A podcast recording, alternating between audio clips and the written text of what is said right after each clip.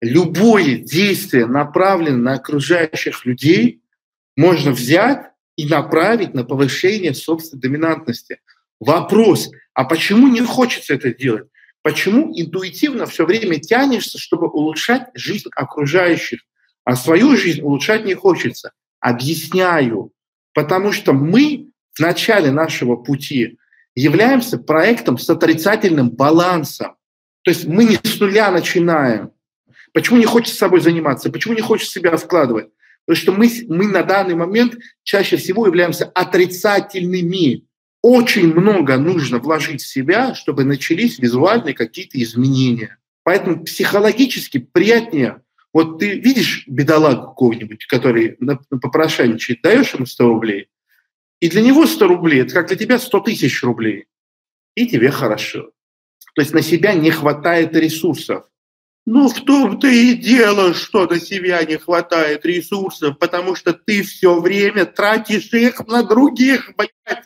Это такие самозакольцованные проблемы. То есть тебе на себя все время не хватает, потому что на себя много надо, а ты все время на других тратишь. Одно из главных оружий, каким образом колдуют нас в этой жизни, нас программируют на то, что мужской эгоизм – это отвратительно, это мерзко, это антисоциально, это преступно. Но никто никогда, нигде не табуирует э, женский эгоизм как негативный. Вы сейчас должны понять, вы просто вообще сейчас должны подойти к зеркалу, посмотреть себе в глаза и сказать, да пошли они все нахуй. Это я, это моя жизнь мне ее жить, мне ее умирать. Сейчас, через несколько десятков лет, когда я буду вспоминать, как я жил, я себя прокляну за то, что я все время оглядывался на немую толпу и все время думал о том, а что же она при меня скажет, а что же она мне скажет. Вы реально проклянете себя, если сейчас не скажете себе, да мне похуй. Вы должны найти в себе этот стержень, благодаря которому вы будете делать все, что хотите, а не сидеть и думать, ой, боже мой, как это страшно звучит, как это страшно выглядит. А что же скажет тетя Моня? А что же скажет тетя Мотя, дядя Петя? Вы должны понять, что тупость окружающих людей, а особенно теток, она не знает предела. Она абсолютно не знает предела. Вы выращены дрожать бояться и быть зависимым от мнения окружающих женщин. Я хочу, чтобы вы просто поняли следующий момент. Это не вы боитесь мнения окружающих, это не внутри вас страх.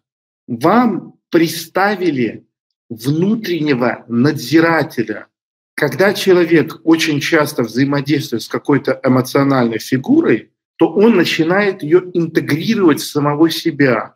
То есть вы настолько идеальные рабы, что вас даже не нужно стегать плетью.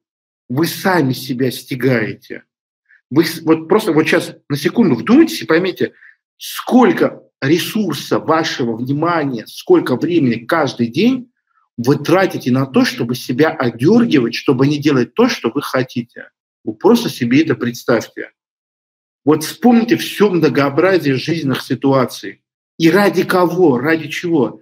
Это иллюзия, которую вам в голову погрузили, что вот они мудрые, что они умные, что они разбираются в жизни, что они знают, что правильно, что неправильно, что хорошо, что плохо. И маленький ребенок, которым вы были, который принял это на веру, он до сих пор живет в вас. Ну вы поговорите с этим ребенком, вы ему объясните, что, дружок, нас-то наебали жестко и беспощадно. Ты посмотри на этих марамоек, посмотри на этих юнутых клуш, о чем идет речь. Жизнь одна, и она заканчивается. На нас просто повесили гинзюцу, и мы с этим гинзюцу выросли.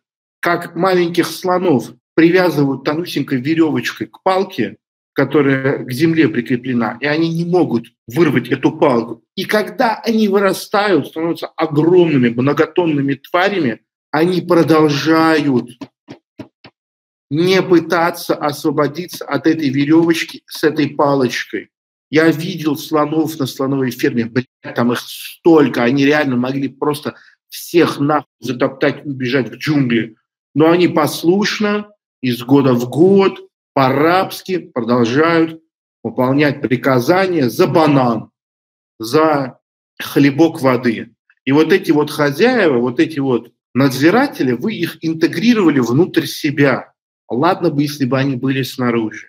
Не может быть ни, никакой речи ни о какой мужественности там, где есть оглядка на общество, есть оглядка, тем более на то, что подумают женщины, на то, что кто-то еще подумает, кто-то еще сделает. Этого не может быть.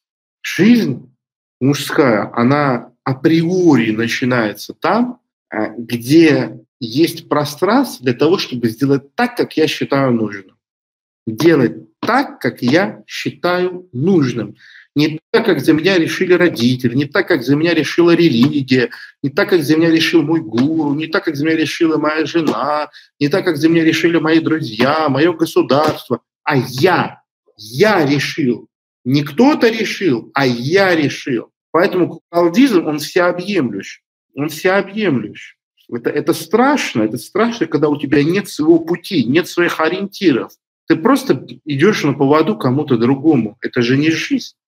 А зачем жить вообще, я не понимаю. Чтобы что? Это же ничего. Зачем так жить? Это же, это же смысл жизни в этом нет. Выслать бывшей жене деньги, чтобы ей в Таиланде было комфортно. Ебнуться. Чтобы вы понимали, когда Наполеон Бонапарт разводился со своей женой, Бонапарт был императором. Он подписывал брачный контракт, по которому все, что он ей подарил, все ему возвращалось, в том числе нахуй трусы, белье постельное, вот все до последнего копья, до последней иголки возвращалось. Не потому, что ему это нужно было, он был в статусе императора, а чтобы неповадно было нахуй. Понимаете? Чтобы неповадно было. Я когда просто читал этот документ, я угорал там просто перечисление чаши, трусы, там, полотенца, постельное белье, вот там все прям описывается подробно, что она должна вернуть. Да.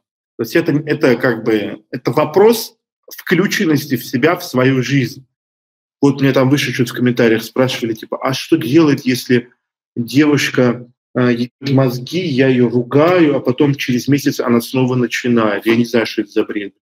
Как на такое реагировать? Ну, это большая тема, но основание здесь, ядро – это гордость.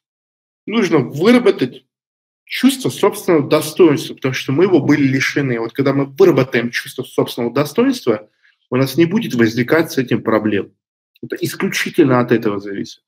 Нужно выработать очень большое чувство собственного достоинства, а потом начать его обслуживать, потому что других вариантов нет. Понятненько, дорогие друзья? А что, в чем неприятно, я не понимаю. Что, что неприятного? Как не быть задратым в ЧСВ? А, очень просто. ЧСВ – это о том, что ты думаешь, какие вокруг всех сосы. А чувство собственного достоинства – это когда ты думаешь о себе, ты сфокусирован на себе. И когда ты плохо живешь, ты думаешь про себя, господи, какой же охуенсос. Вот и все чувство собственного достоинства, гордость – это сфокусированность на себе. А ЧСВ – это про окружающих. Это вот все вокруг плохие, все вокруг, ой, не очень, еще что-то.